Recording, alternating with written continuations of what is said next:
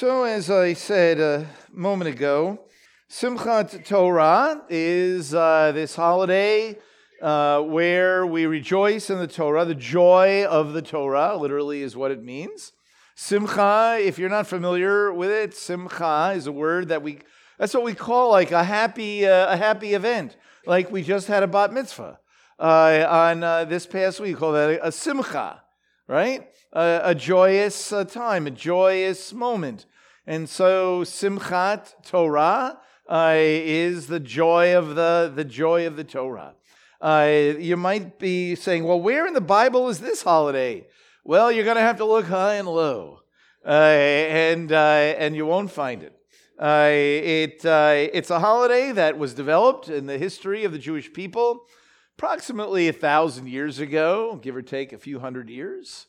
Uh, and it, it developed when the liturgy developed of reading the Torah in a yearly cycle, in a, in a cycle of time. Uh, and, uh, and so it was decided in, uh, you know, in Jewish uh, tradition that at the very end of Sukkot, that would be the correct time. And that kind of makes sense given the fact of uh, the year, how the year works. Remember that we said that it, in, if you've followed all the holidays, right, that they're driven by agriculture right? So the seventh month uh, is this month that is the end of the year and the beginning of the year. So it kind of makes sense that this would be the time of year when we would conclude reading the Torah and we would begin uh, reading the, uh, the Torah. We also read in the scriptures in Deuteronomy that uh, every seven years on Sukkot, we'd read the, uh, you know, read the Torah. So it, there's a relationship between Sukkot and reading the, reading the Torah. So it all kind of makes sense that this would be the time of year. And uh, also, the, uh, you know, uh, the eighth day, yesterday, the eighth day, uh, is this extra holiday. You know, Sukkot is seven days long. Then it says on the eighth day, you shall have a holy convocation. And that is a very interesting uh, time. That is a, a day when we pray for rain. It is a day also of uh, rejoicing and having an extra day. And that's kind of in, in the Jewish lore, in Jewish tradition, that uh, the purpose of the eighth day is that God wants to stick around uh, with his people a little while longer. Like if you're on a trip visiting family, visiting people that you love, you say, you know what, let's stay an extra day, right? So it's, it, it, it sort of functions in, in that way. It's funny, the text of the Bible actually never says what the eighth day is for, it's just there. Uh, and, uh, and so this would be the ninth, like a ninth day of, uh, of uh, celebration. Uh, and so what do we do? Well, we express our love for God, our love for uh, his faithfulness, our love for the reconciliation and restoration that we have by taking the Torah scrolls and walking around the sanctuary with them. Very similar to what is done on Sukkot, uh, of taking the lulav and the etrog and walking around uh, the, uh, the, uh, the synagogue, walking around the sanctuary, rejoicing uh, in the Lord. So on Sukkot, we're taking the fruit of the land, the provision of God, and, and you know, re- rejoicing with it. Then on, uh, on Simchat Torah, we take the Torah scroll itself uh, and walk around uh, with it, as it were, rejoicing, you know, with the covenant itself, you know, with the promise itself. Uh, and so it really is a very joyful uh, a celebration. And when you think about the history of uh, Jewish people, of the Jewish people, you know that there's some high points and a lot of low points.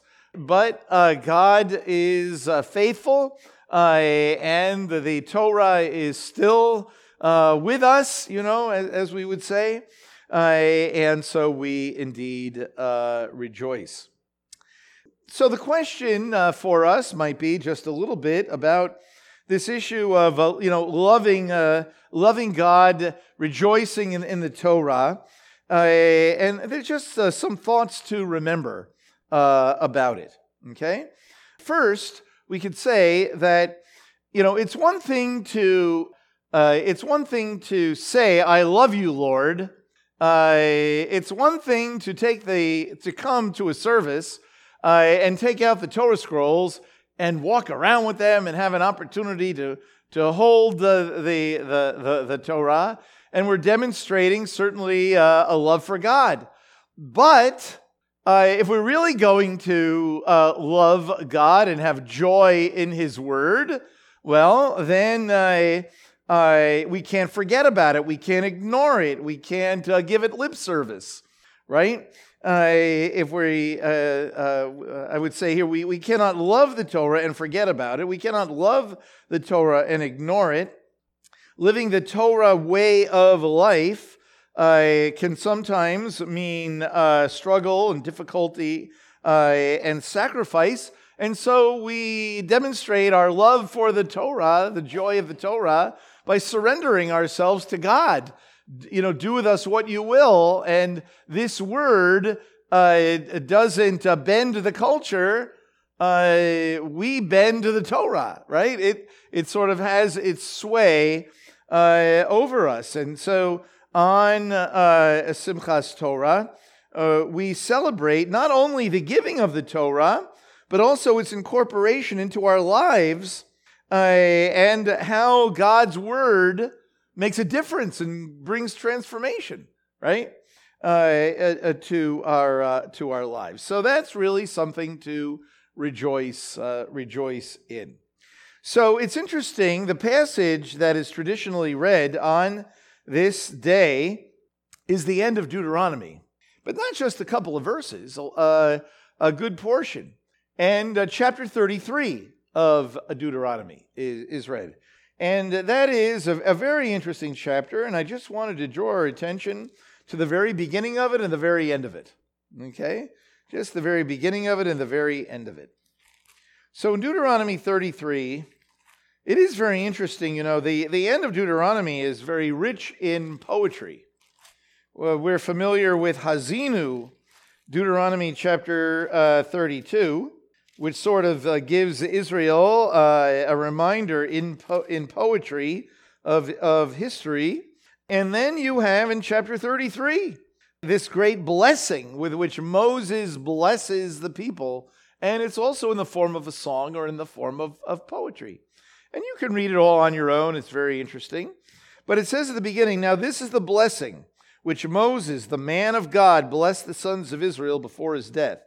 By the way, just a little uh, interesting thing uh, about that. If you, uh, well, you don't have to turn to it, I'll just tell you. But in Psalm 90, okay, the superscription, you know what the superscription is? That's the little words at the beginning of the Psalms, right?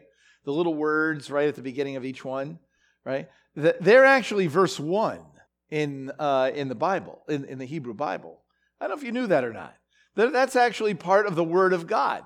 Those little, and it's just a tradition to uh, make them like uh, this, you know, to lessen their uh, importance by making them like in a tiny little font uh, above the, uh, you know, above what is often called verse one. But it's verse one in the Hebrew Bible. And frankly, it beats me as to why it's not verse one in all of the English translations. It's just a tradition.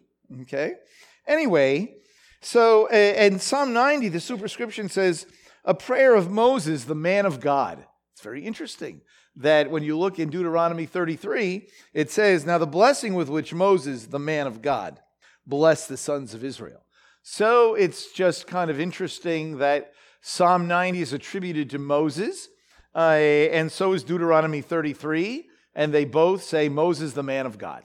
There you go. Okay. Uh, so Moses, uh, this is the blessing with which Moses, the man of God, blessed the sons of Israel uh, before, his, uh, before his death. So Moses isn't going into the land, right? But he blesses them. Uh, he, he shares words, uh, imparts words uh, upon them to enrich them, to encourage them. Uh, and it's very appropriate that they're read uh, on uh, Simchat Torah. So it says uh, in verse 2 And he said, The Lord came from Sinai and dawned uh, on them from Seir. He shone forth from Mount Paran And he came from the midst of 10,000 holy ones. At his right hand there was flashing uh, lightning for them. Uh, indeed, he loves the people. All thy holy ones are in thy hand, and they followed in thy steps. Everyone receives of thy words.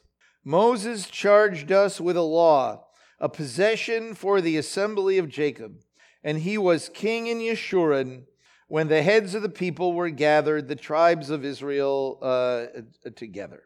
Uh, and so you see here this, this great statement about God, about God being king, about God dispensing these words, uh, and and how precious and you know and how and how good it is. So in a way, the Torah ends with this great description of God as king. God is king.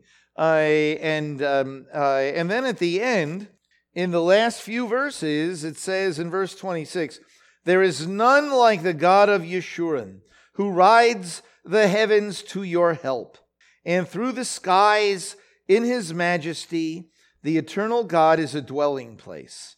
And underneath are the everlasting arms. And he drove out the enemy from before you and said, Destroy. So Israel dwells in security, the fountain of Jacob secluded, in a land of grain and new wine. His heavens also drop down dew. Blessed are you, O Israel. Who is like you, a people saved by the Lord? Who is like the shield of your help and the sword of your majesty?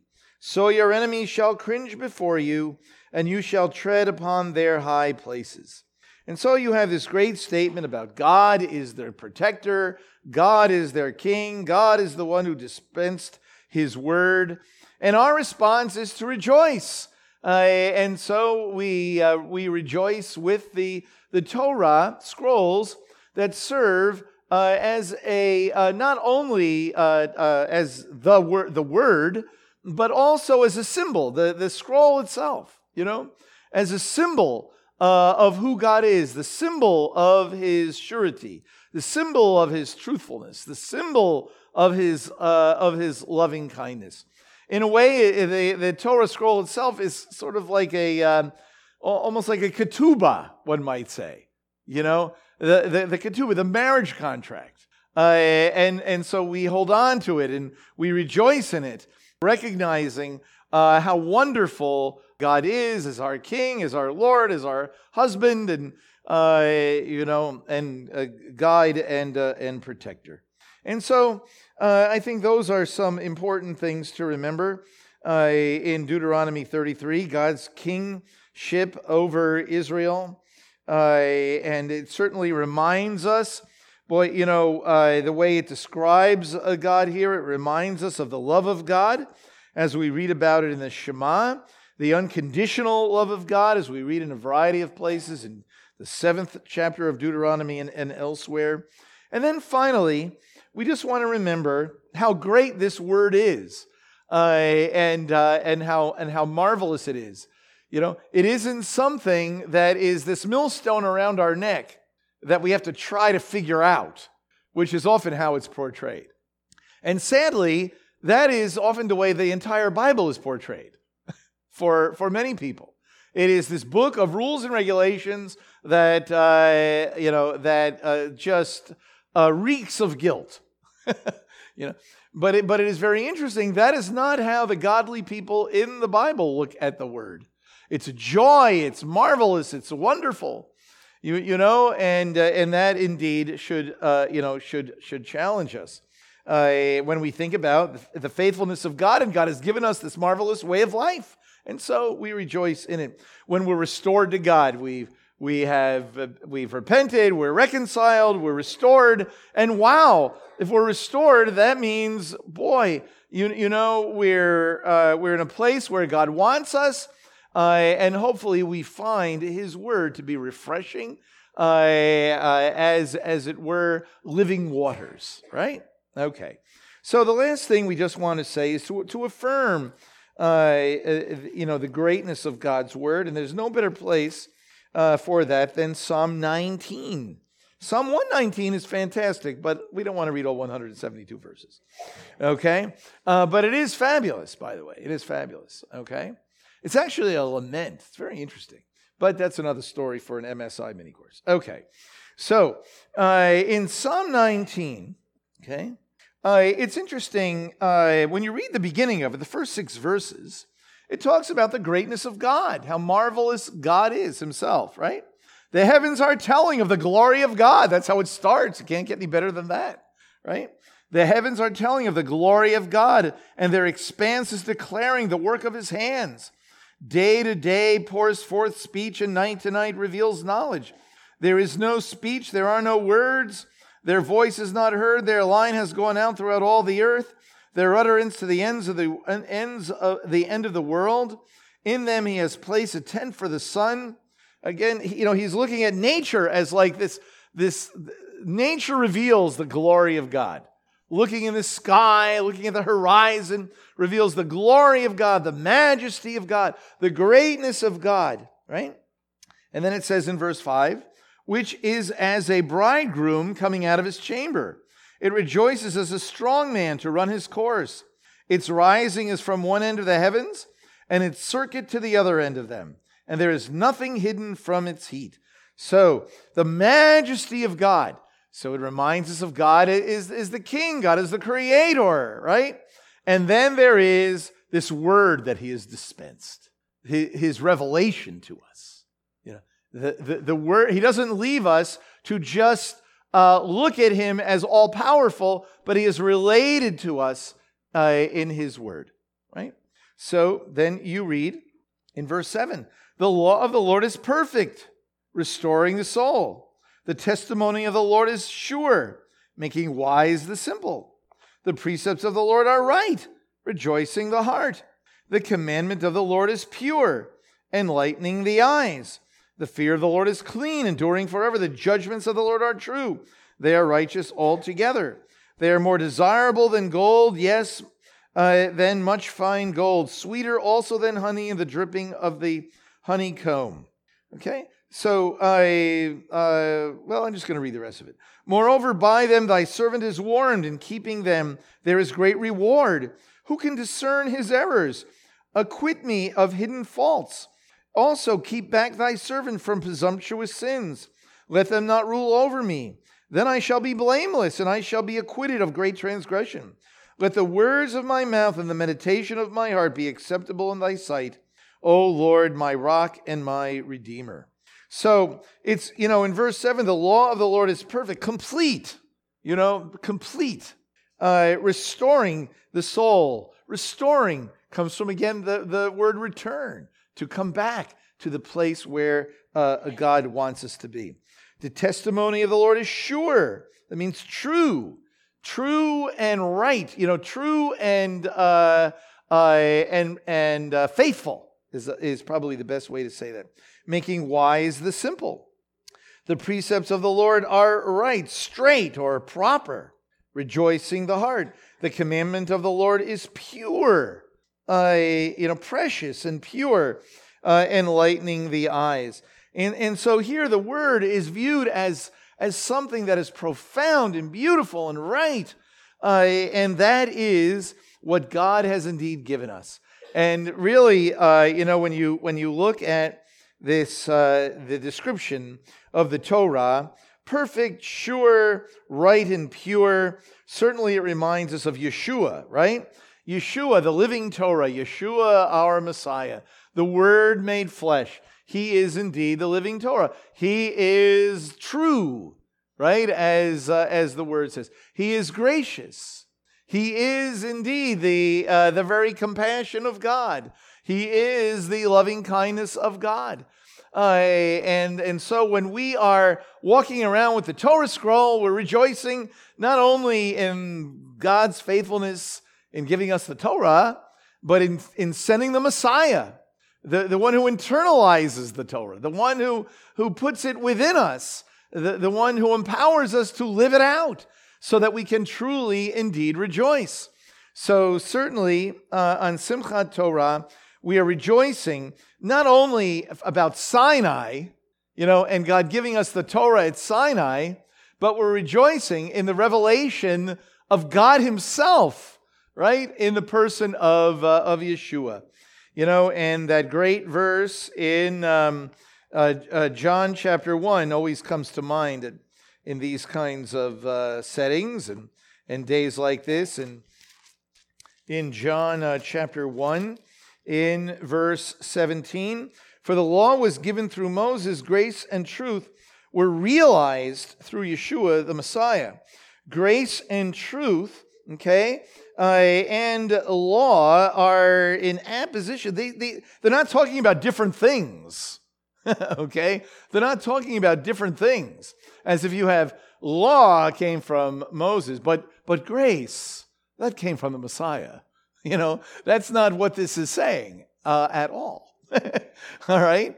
It's talking about that through Moses, uh, Torah was given, but in Yeshua, grace and truth, or Torah, is realized, becomes personal within us, lives, dwells within us, is real within us, right? And uh, very, very important uh, to, to understand that.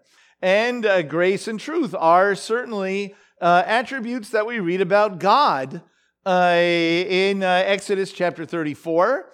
And, uh, and so not only is just grace and truth as attributes of God realized in Messiah, but as but in, in, in a way the, the attributes of God uh, are a, mirror of the Torah itself. That the Torah is demonstrates or reveals uh, whatever term you want to use, the attributes of God that you read about in Exodus chapter 34 and that Yeshua is the living uh, is the living Torah who dwells within us. So when we rejoice in the Torah, we're rejoicing not only in what was handed to us by Moses, but is but in what is realized within us in Messiah Yeshua. And uh, so hopefully, as we uh, sing tonight and as we um, uh, walk around with the Torah and rejoice and we sing, we might uh, remember that. Remember the great attributes of God of of uh, grace, mercy, uh, uh, truth, uh, loving kindness, the, the, the perfection, the completeness of the Torah, restoring our soul, being refreshed and tasting it as, as honey, one might say. And may we, as we uh, sing and, and carry the Torah around and, and enjoy all of that. May we dwell on the goodness of God and the greatness of God and, uh, and all that He indeed means. Amen.